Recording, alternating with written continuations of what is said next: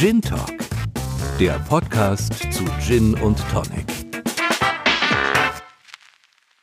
Hallo und herzlich willkommen zu Gin Talk Folge Nummer 8. Wieder am Mikrofon für euch Fabian und Judith. Das ist Wahnsinn, oder? Folge 8. Wir haben schon 2020.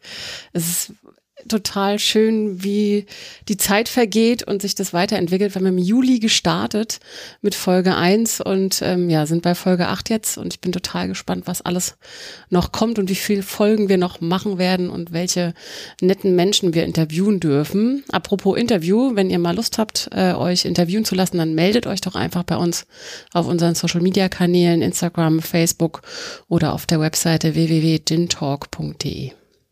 Und auch wenn ihr Gins habt, die wir in unserer Gin-Vorstellung präsentieren sollen, sind wir natürlich nicht abgeneigt, auch das ein oder andere Pröbchen zugeschickt äh, zu bekommen, um wieder neue Gins zu entdecken. So langsam muss ich sagen, äh, geht mein Gin-Vorrat äh, auch äh, der, dem Ende entgegen sozusagen. Also könnt ihr auch gerne uns kontaktieren, äh, wenn ihr einen Vorschlag habt, welchen Gin wir denn mal vorstellen sollten. Im Interview heute habe ich mich mit Ralf Gemmel unterhalten. Das ist der Macher vom Murre Gin. Und ich habe wieder drei Gins mitgebracht für die Gin-Vorstellung und das sind diesmal aus Deutschland, aus einem Ort, den es angeblich nicht gibt, in Ostwestfalen der Gin Lossi, dann einen österreichischen Gin, den Löwen Dry Gin und einen japanischen, nämlich den Roku Gin. Also die hört ihr dann nachher äh, genauer in der Gin-Vorstellung. Aber jetzt rein ins Interview.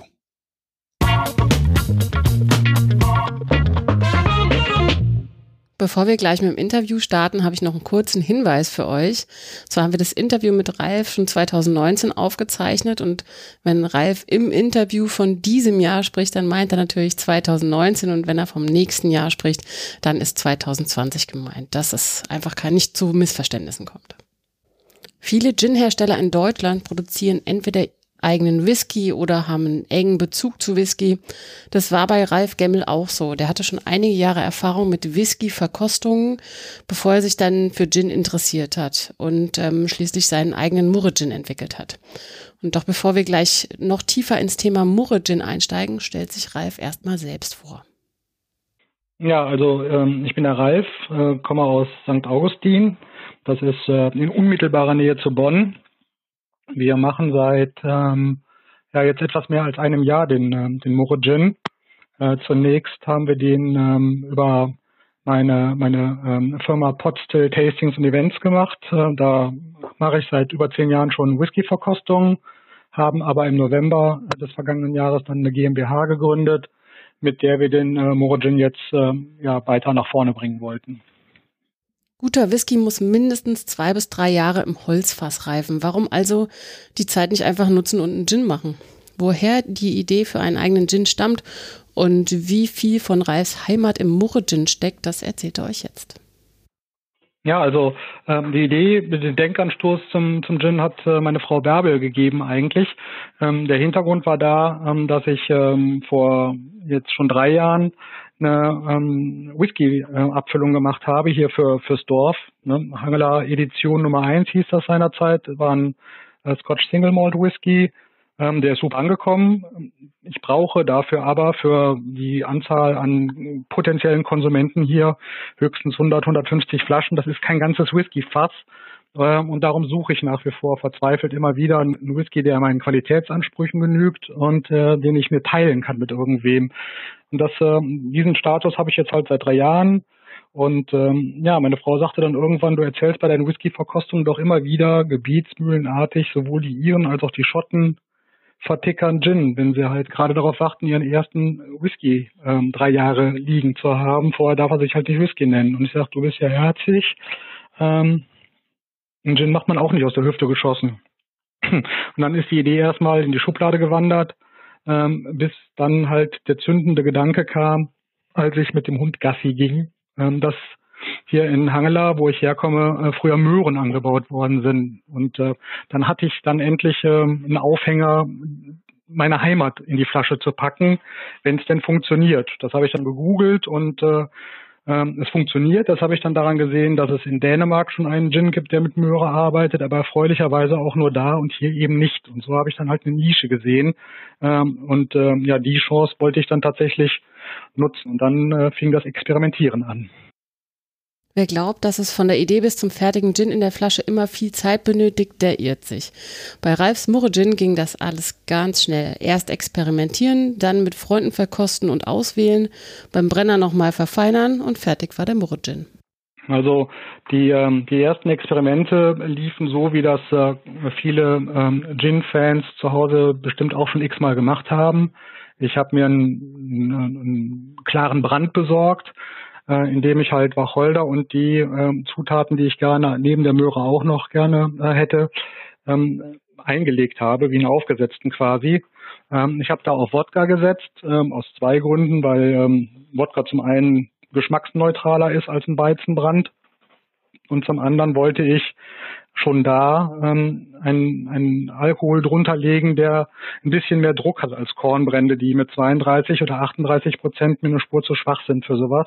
Ähm, mir war da schon klar, dass ich gerne über 40 Prozent landen will mit dem späteren äh, Endprodukt. Und ähm, ja, dann haben wir halt diese lustigen aufgesetzten ähm, in verschiedenen Variationen angesetzt, äh, probiert und äh, unseren Freunden vorgesetzt, äh, die ja geteilter Meinung, ob des Geschmackes waren.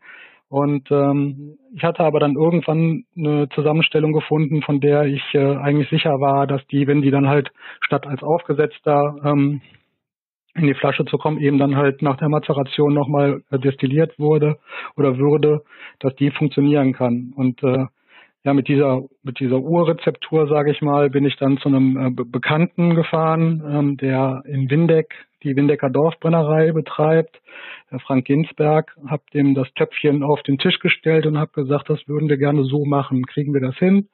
Dann haben wir da noch an Nuancen gefeilt und äh, ja, so ist dann halt äh, der Mure Gin tatsächlich in die Flasche gekommen. Die Möhre ist das Herzstück des Murre-Gins und wird von anderen, allerdings nicht ganz so vielen Botanicals ergänzt. Wie sich diese einzelnen Aromen im Murre-Gin genau zusammensetzen, das hört ihr im nächsten Teil von unserem Interview. Also was wir, was wir, wir haben vieles am Reißbrett gemacht, wie das bei vielen Gins, denke ich, äh, inzwischen ist. Ähm, es ist halt, äh, es ist halt, ähm, wie man schon hörte, die Idee die Möhre mit reinzubringen, da, da gewesen, bevor wir es probiert haben. Und äh, wir haben dann den Gin um die Möhre drumherum ähm, konfiguriert, haben uns überlegt, was halt zu einer Möhre gut passen würde geschmacklich. Äh, Orangen passen fein. Orangen geben sowieso immer ein sehr schönes sommerliches Aroma in Destillat ab. Zur Orange passt die Pfefferminze gut, die haben wir genommen. Ähm, und so war das so ein bisschen baukastenartig, dass es, äh, dass sich das äh, ja Produkt modular zusammensetzte. Was wir relativ rasch äh, festgestellt haben, war, ähm, wir wollten nicht zu viele Botanicals verwenden, weil wir ähm, schon vorher beim reinen Konsumieren ähm, mit unseren Freunden festgestellt haben, selbst wenn da, und da gibt's ja nach oben fast keine Grenze, 50 oder 60 äh, Botanicals drin sind, die allerwenigsten kriegen es auf die Kette, mehr als fünf, sechs oder sieben da herauszukristallisieren. Und dann haben wir das äh, so ein bisschen holzhammermäßig so formuliert, warum soll ich mehr als sieben reinschütten, wenn mehr als sieben nie wahrgenommen werden? Und äh, dabei sind wir dann auch geblieben. Wir hatten ursprünglich acht sogar eine hat meine Tochter ähm, dann noch gestrichen, kurz vor Toresschluss. Da haben sie nochmal ähm, schnüffeln lassen an unserem an unserem äh, Produkt, wie es dann auf dem Tisch stand vor der vor der abschließenden ähm, Verabschiedung. Und ähm, ja, sie hat die Zitronenzeste noch äh, noch rausgeschnüffelt, sag ich mal. Ähm, und äh, das war, glaube ich, eine sehr gute Entscheidung von ihr pur, mit Tonic oder mit weiteren Zutaten. Ralf hat ganz verschiedene Vorschläge, wie ihr den Murre Gin genießen könnt. Also ähm, ich komme ja, wie ich eben schon ähm, sagte, eigentlich klassisch vom, vom Whisky her. Für mich muss eine Spirituose immer pur funktionieren können. Ähm, so ist auch unser Gin konzipiert. Der ist geschmacklich tatsächlich vielleicht eine Spur zu weit weg von, von einem Everybody's Darling Gin, als dass er äh, eben ähm, in die Region beim Vertrieb äh, vorstoßen könnte. Aber ähm, er funktioniert ja für pur sehr schön. Das habe ich heute tatsächlich äh, nochmal äh, zu hören bekommen, ähm, dass, dass er halt ein Geschmacksfeuerwerk im Mund ähm, erzeugt und der, der das sagte, war dann auch geteilter Meinung äh, zu mir, welches äh, Tonic Water man denn so nähme. Denn ich habe halt gesagt, dass äh, mir persönlich ähm, ein klassisches Indian Tonic, Fever Tree oder von mir aus auch ein Thomas Henry ähm, für mich optimal wäre. Ähm, er fand aber ähm, ein mediterranes Tonic Water ähm, viel, viel schöner, weil der Gin ohnehin schon eine gewisse Süße mitbringt durch die Möhre und die noch gehoben würde. Ich finde halt die Süße des äh, mediterranen Tonics überlagert die Süße, die er selber mitbringt, während das, äh, während das äh, Indian Tonic den Wacholder und die Orange eine Spur zurücknimmt und die Pfefferminze, die vorher nur als Hauch da ist, dann halt nach vorne bringt. Also, da kann man geteilter Meinung sein, ist dann so ein bisschen der Strich unter der Aussage. Für mich, äh, für mich ist halt eigentlich immer entscheidend, ähm, es muss ja jedem selber schmecken. Und das ist ja das Spannende an Gin. Man kann sich da ähm, schön lange mit beschäftigen und für sich den perfekten, den perfekten Gin und Tonic äh, kreieren. Auch äh, was die Zugabe von, von äh, Garnisch dann angeht. Für mich ist es immer die Orangenscheibe, weil sie halt die Orange, die auch im Destillat ist, nach vorne holt. Ähm, aber es geht auch abgeklatschte Minze und äh, es, es geht natürlich Karotte, die allerdings äh, nicht so viel Geschmack zunächst bringt, aber natürlich immer schön aussieht im Glas. Gin ist aus der Cocktailszene nicht wegzudenken. Auch der Murre Gin funktioniert natürlich als Cocktail, unter anderem im Mix mit Wermut, aber auch einige andere Kombinationen sind denkbar. Wir haben, ähm, wir haben verschiedene Cocktails ausprobiert. Klar, wir haben vor allen Dingen ausprobiert, ähm, weil es halt ähm, auch in die Richtung ähm, möglichst straight ist. Wir haben es als äh, Martini ausprobiert mit unterschiedlichen Wer Wermut. Ähm, Produkten. Wir haben es äh, letztes Wochenende noch äh, mit, äh, mit dem Helmut Wermut aus Hamburg gemacht. Das, äh, da hatten die Jungs und ich auch sehr viel Spaß dran. Das war sehr lecker. Werner Wermut funktioniert aber auch. Also ähm, ähm, das ist super. Wir haben einen Cocktail getrunken ähm, mit Karottensaft und Ingwer. Das geht auch. Mit äh, ähm, Ginger Beer ähm, schmeckt es auch sehr lecker, wobei dann natürlich ähm, der scharfe Ingwer eine Spur dann halt ähm, den, den Gin überlagert. Dann ist es tatsächlich ähm, die Zielrichtung, dass es schmeckt und nicht mehr, dass man unbedingt dass die Spirituose, die zugrunde liegt, noch rausschmecken kann. Eine zweite Variante des Murrigins gibt es bereits. Weitere Varianten sind auf jeden Fall in Planung. Und wenn es nach Ralf geht, dann werden wir vom Murrigin sicherlich noch ganz viel hören. Ja, also wir haben ähm, wir haben in diesem Jahr ähm, schon als ähm, als Geburtstags-Gin, sage ich mal, nachdem ähm, äh, im August ja letzten Jahres der erste auf den Markt gekommen ist, eine etwas stärkere Variante herausgebracht mit 55 Prozent Alkoholvolumen. Ähm, da ist tatsächlich die Zielsetzung, ähm, den als als Mixer für, für die Bars interessant zu machen, weil halt der höhere Alkoholanteil sich besser durchsetzt, gerade im Cocktail. Ähm, wir planen fürs kommende Jahr ähm, ja, eine, eine, eine eventuell winterliche Variante. Da sieht man, dass es relativ langfristig geplant ist. Ähm, wir ähm, würden da gerne, äh, würden da gerne auch wieder eine Beere verwenden, die vielleicht nicht jeder schon im Gin hat. Ähm, wir bleiben bei unserer Strategie, sage ich mal, ähm, eine Nische zu suchen und hoffentlich auch zu finden.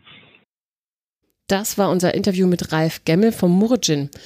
Ich persönlich kannte den Murrigin vorher gar nicht. Dabei hat er im ersten Jahr schon drei Awards abgeräumt, und zwar Gold bei der Frankfurt International Trophy 2019 und bei den Singapore Awards 2019, Silber bei den Gin Masters 2019 und zweimal Bronze bei den IWSC 2019. Wahnsinn, oder? Das, äh, ich bin zum einen erstaunt, äh, dass der Gin doch so viele ja, Awards abgeräumt hat und ich ihn auch nicht so richtig kannte oder so auf dem Schirm hatte.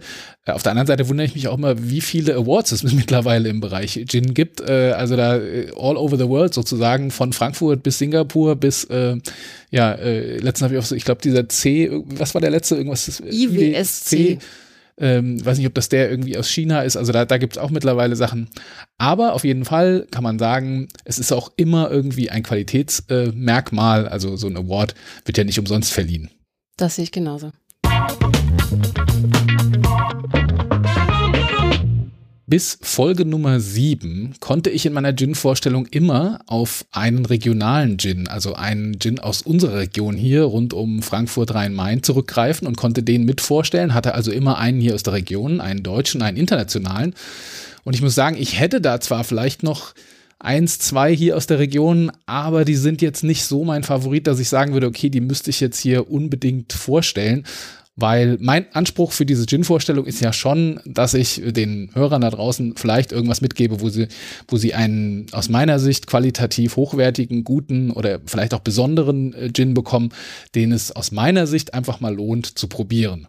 Und deswegen habe ich heute keinen aus der Region, sondern einen aus Deutschland, einen aus unserem Nachbarland Österreich und einen aus Japan. Ähm, du darfst dir jetzt aussuchen, womit wir anfangen. Wir fangen mit dem an, den ich schon kenne und den ich wahnsinnig toll finde und den ich auch schon in einer Bar in Frankfurt-Bornheim genießen durfte bei einer äh, Gin-Verkostung mit späterem Cocktailmix. Und zwar ist das der Roku-Gin. Gut, dann fangen wir mit dem Roku-Gin an. Also gehen wir nach Japan. Die Geschichte dahinter ähm, war nicht ganz so einfach rauszukriegen. Ich habe ein bisschen recherchiert. Ähm, Macher vom Roku-Gin ist The House of Suntory. Klingt gut. Also es ist auf jeden Fall das, äh, wie es in Amerika, und da ist der Gin auch wirklich sehr erfolgreich in Amerika, äh, genannt wird. Ähm, wahrscheinlich heißt es auf Japanisch irgendwie ein bisschen anders. Es ist eine Destillerie in Osaka, so viel habe ich rausbekommen. Und der Macher, sozusagen der, der Chef, der Geschäftsführer, der Inhaber äh, von diesem House of Suntory ist Shingo Torii. Habe ich jetzt bestimmt auch falsch ausgesprochen. Er ist auf jeden Fall der äh, Urenkel von Shinjiro Tori, der 1899 ähm, original japanische Spirituosen kre kreieren wollte und das auch gemacht hat. Äh, und zwar in äh, relativ jungen Jahren, mit 20, hat er angefangen, sich mit diesem Thema Alkohol und Spirituosen zu beschäftigen und hat dann wohl über die Jahre Wein, Whisky, Brandy und bereits 1936 den ersten Gin, den Hermes Gin, kreiert. Und ähm, damit blickt der Roku auch mittlerweile auf über 100 Jahre Spirituosentradition innerhalb ähm, der Firma zurück. Und mittlerweile ist es so, dass dieses House of Suntory eben Whisky hat, verschiedene Whisky Sorten. Ich bin jetzt nicht so der Whisky-Trinker, deswegen kann ich dazu nicht sagen, ob das wirklich äh, High-End oder hochklassige sind. Es sieht auf jeden Fall, äh, wenn man das im Internet sich anschaut, schon so aus. Und was man so hört von Whisky-Trinkern, mein Vater ist da zum Beispiel einer, dass die japanischen äh, Whiskys in den letzten Jahren ganz schön äh, den, den Markt sozusagen von hinten aufgerollt haben und ähm, dabei Kennern richtig, richtig gut ankommen. Ähm, und insofern äh, verwundert es nicht, dass einige Whiskys im Sortiment von Santori sind, ein Wodka dazu und eben der Roku Gin. Hast du eine Ahnung, wenn du den so gern magst, schon mal getrunken hast, warum der Roku heißt? Nee, ehrlich gesagt weiß ich das nicht. Hier auf dem Etikett sieht man auch diese Zahl, die daneben steht. Ja. Ah, man könnte sich vielleicht denken, warum es Roku heißt. Ja, dann rate doch mal. Ähm, vielleicht heißt Roku auf Japanisch 6. Genau, Roku steht im Japanischen für die Zahl 6 und diese 6 symbolisiert die sechs japanischen Botanicals, die neben acht sozusagen Standard Gin Botanicals diesen Roku Gin zu was Besonderem machen.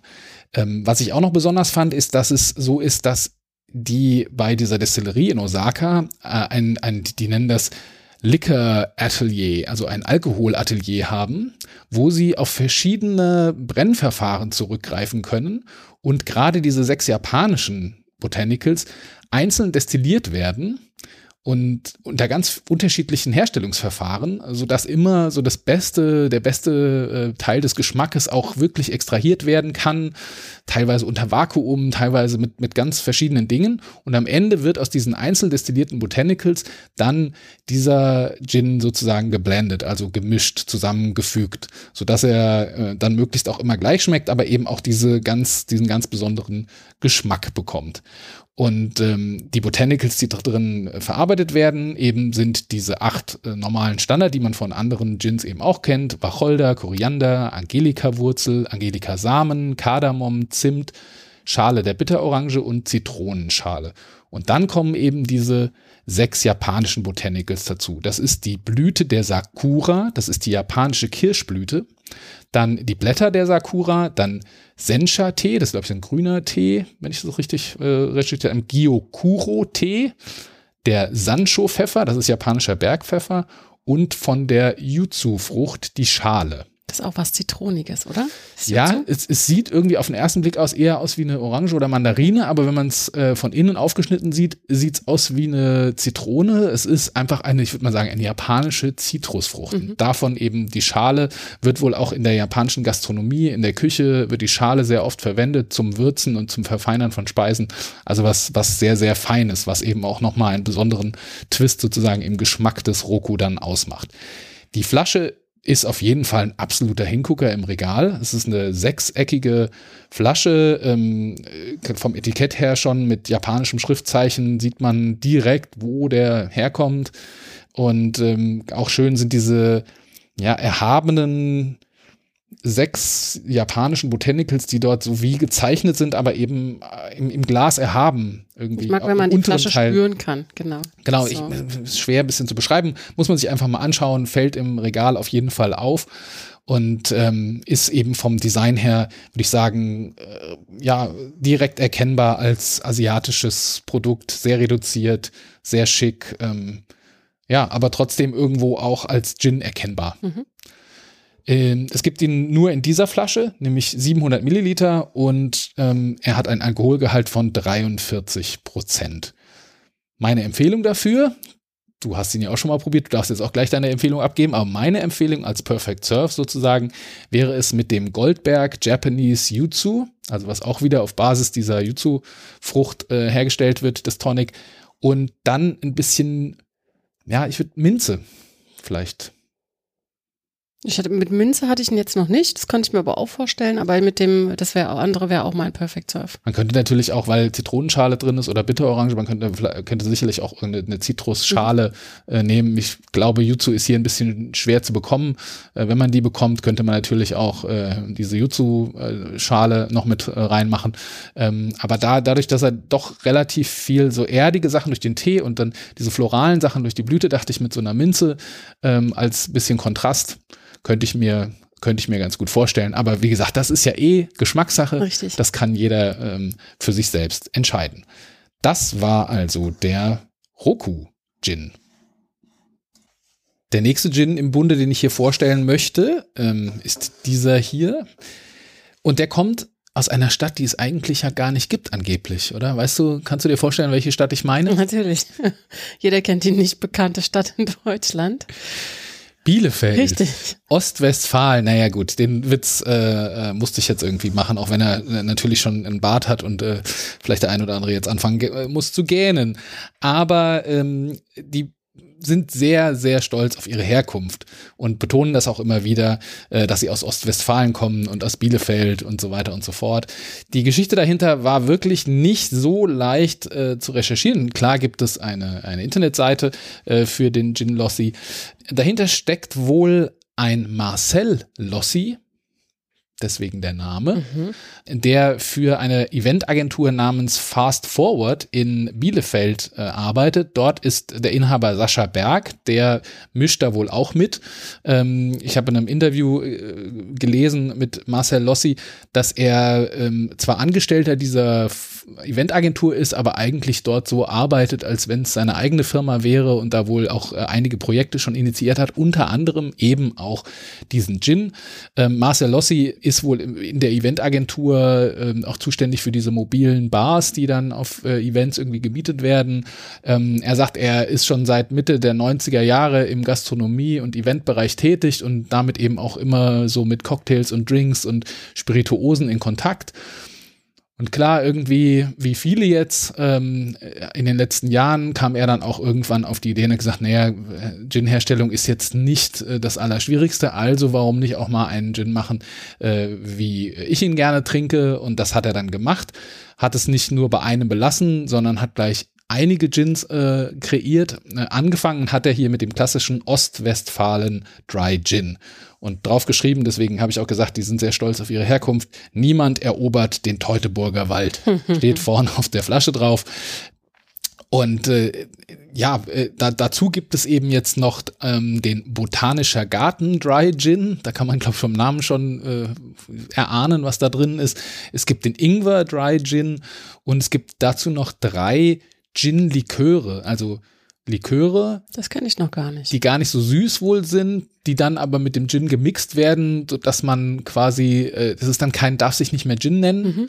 ist dann Likör ähm, aus verschiedenen Beeren zum Beispiel und ähm, genau und aber mit dem Gin verfeinert, so dass man dann auch wieder da äh, Drinks mixen kann und da merkt man wieder die Herkunft, dass er eigentlich so ein bisschen aus dieser Bar und äh, Mix-Kultur kommt und auf der Website kriegt man auch gleich noch ein paar Rezepte für schöne Gin-Drinks mitgeliefert, die man mit dem Gin Lossi dann äh, machen kann. Die Flasche ist schon irgendwie ein Hingucker, auch wenn ich sagen muss, sie gefällt mir jetzt vom Design und so weiter jetzt nicht so wahnsinnig gut. Es ist eine, eine schwarz glasierte Tonflasche mit einem blauen Korken und auch das Etikett. Ja, also ist jetzt nicht so meins. Wie gesagt, äh, kann man auch drüber streiten, ist ja immer Geschmackssache. Ähm, ich, als ich ihn geschenkt bekommen habe, tatsächlich, habe ich erst gedacht, na ja, hm, okay, noch so ein Gin, wo einer gedacht hat, naja, jetzt mache ich halt auch meinen eigenen Gin. Wenn man das so hört und liest, könnte man auch denken, naja, so ist es. Aber tatsächlich muss man sagen, dass ähm, die Qualität doch wirklich sehr gut ist. Man lässt sich manchmal blenden vom Aussehen der Flaschen, gell? Ja, und auch von der Geschichte dahinter, Mhm. weil nur weil es sozusagen ein, äh, sag ich mal, Agentur-Gin oder Marketing-Gin irgendwie äh, vermeintlich ist, heißt das ja nicht, dass es schlechte Qualität ist. Richtig, ja. Ähm, weil die Brennerei Kisker, die unter anderem dort auch mit dahinter steht, die geht bis ins 18. Jahrhundert zurück und hat eine wahnsinnig lange Tradition und äh, auch eine andere Brennerei, die wohl auch mit involviert ist in der Herstellung, hat auch eine wahnsinnig lange Tradition. Insgesamt ist es wohl so, dass in dem Landstrich dort in Ostwestfalen der Wacholder Schnaps oder Wacholderbrand eben schon eine Tradition von fast 300 Jahren aufweist und dass das eine Spirituose insgesamt dort ist, also diese Wacholderbasis, jetzt nicht Gin, aber äh, eben Brand auf äh, Basis von Wacholder, was dort schon eine lange Tradition hat.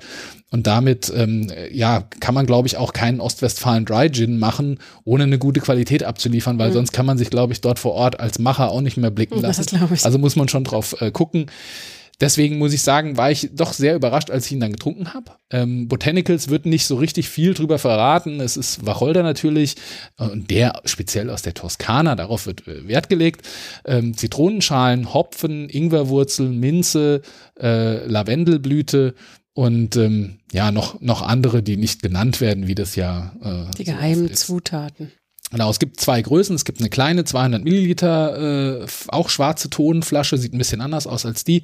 Und eben hier diese 700 Milliliter Flasche. Der Gin hat 44 Volumenprozent Alkohol und ja, ich, wie ich finde, und deswegen habe ich ihn heute auch mitgebracht, eine, eine Empfehlung, die man mal probieren kann. Für mich der Perfect Surf wäre in dem Fall ein Goldberg Tonic, also das ganz normale, klassische, weil ich das finde, das ist sehr zurückhaltend und der hat schon einiges an Aromen und die muss man nicht mit einem Tonic noch überdecken.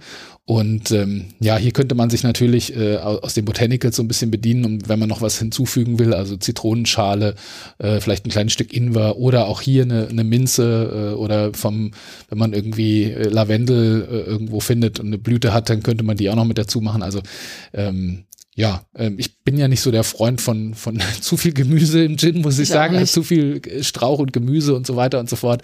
Ähm, deswegen äh, für mich ein gutes Tonic und den Gin dazu und dann äh, einiges an Eis und dann passt das schon. Also das ist der Gin Lossi aus Bielefeld.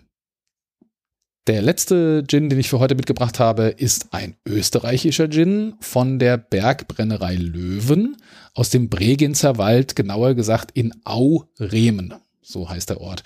Und den hat mir ein Freund mitgebracht, der dort vor Ort war, sich äh, in dieser Brennerei das alles angeschaut hat, total begeistert war, weil die wirklich sehr urig, äh, dieses, dieses ursprüngliche, ja, äh, Berg, Bauernhof, Gaststätten, Gebäude, ähm, ganz modern und, und ganz neu, aber trotzdem traditionell ähm, wieder aufgebaut haben und dort eben jetzt verschiedenste Spirituosen brennen, unter anderem eben auch diesen Löwen Dry Gin, den ich hier mitgebracht habe. Und ähm, ich mache hier mal diese Umverpackung. Das ist in so einer, ja, ähm, Papprolle sozusagen äh, mit einem schönen schwarzen Deckel und dann kommt eben diese wunderschöne Flasche zum Vorschein.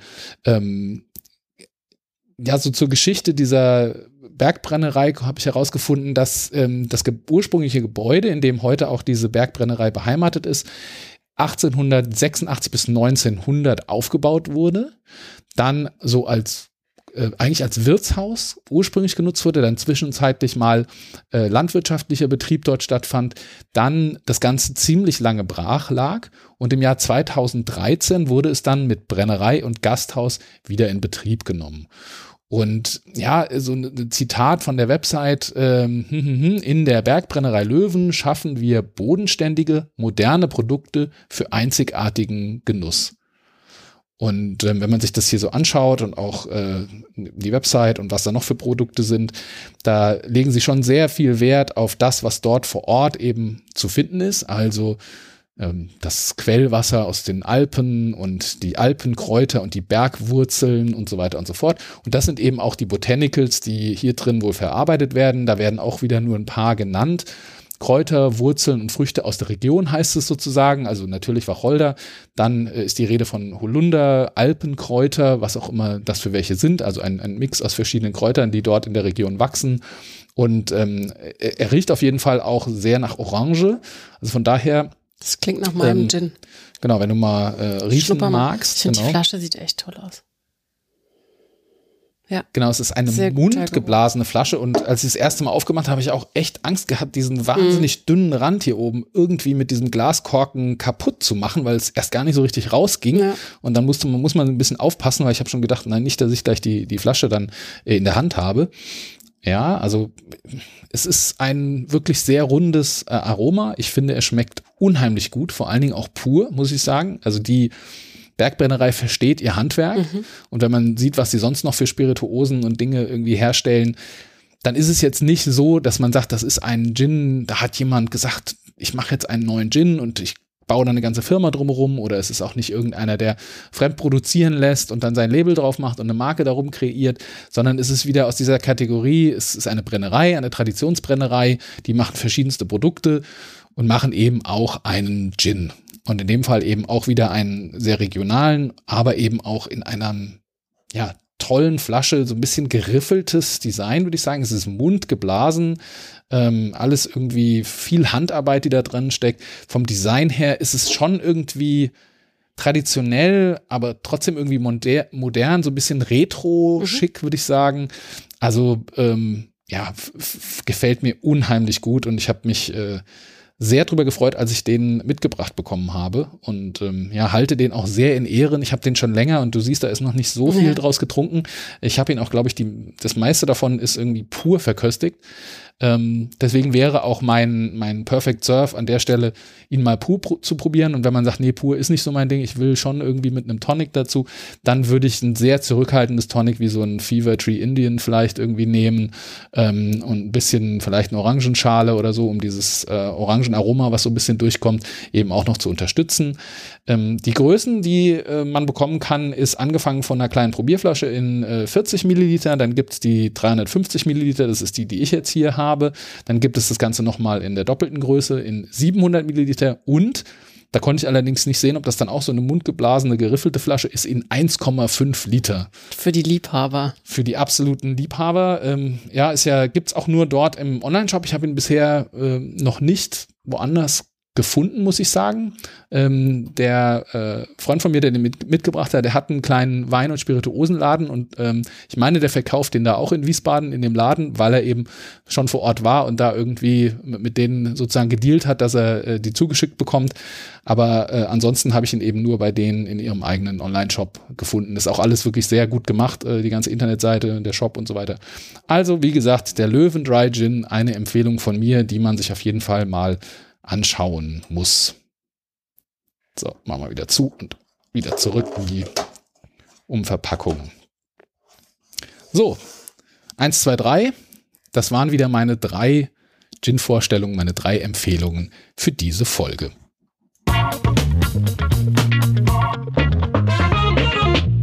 Es gibt ja mittlerweile auch wahnsinnig viele Gin-Cocktails, was ja nicht verwunderlich ist, weil der Gin in der Barszene ja eine ganz große Rolle spielt. Und ich muss gestehen, dass ich ein äh, großer Cocktail-Liebhaber bin. Das heißt, wenn ich nicht gerade Gin Tonic trinke, dann trinke ich auch als Alternative sehr gerne einen Cocktail. Am liebsten in der Bar um die Ecke bei mir. Und ähm, die hat extrem viele Gin-Cocktails und ich habe mich da schon durch die ganze Karte probiert, muss ich gestehen. Und ähm, einer meiner Liebsten war im Sommer, das war aber ein Special, den hat sie nicht immer. Im Sommer war es der Gin Basil Smash. Hattest du den schon mal? Ja, dazu muss ich sagen, äh, lustig, dass du es ansprichst, habe ich vor kurzem einen Podcast gehört von Tim Melzer und, und äh, seinem Co-Moderator Sebastian Merget. Der Podcast heißt Fiete Gastro, ist auch eine, von mir auf jeden Fall eine Podcast-Empfehlung für Leute, die sich mit dem Thema Gastronomie und Essen und Trinken äh, gerne auseinandersetzen.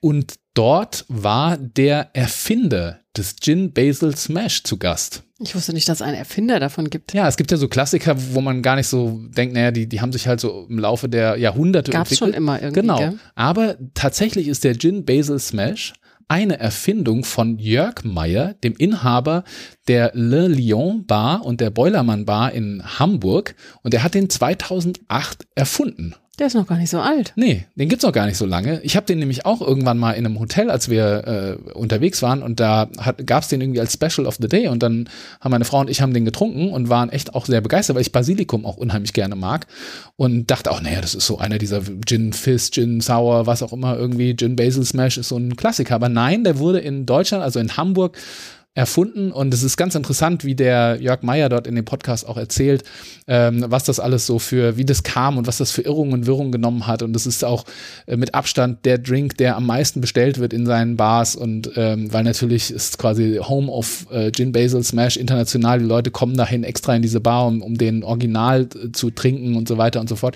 Er hat sogar erzählt, er wollte den äh, vor gar nicht allzu langer Zeit, wollte er das als Marke schützen lassen.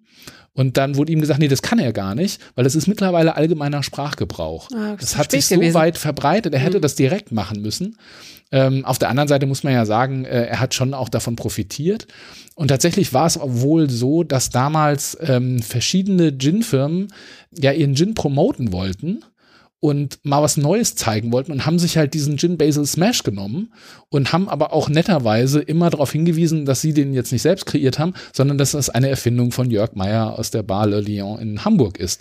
Und somit wurde er bekannt und die Bar bekannt und der Drink bekannt, weil eben große Firmen wie Tanqueray und so weiter eben das genutzt haben, um aus, mit ihren Gins dort tolle Drinks zu machen und das eben dann in die ganze Welt getragen haben. Und so ist sozusagen ein Klassiker um die Welt gegangen und eigentlich kommt er aus Hamburg und ist noch gar nicht so alt. Sehr schön. Danke, Jörg, für diesen tollen Drink.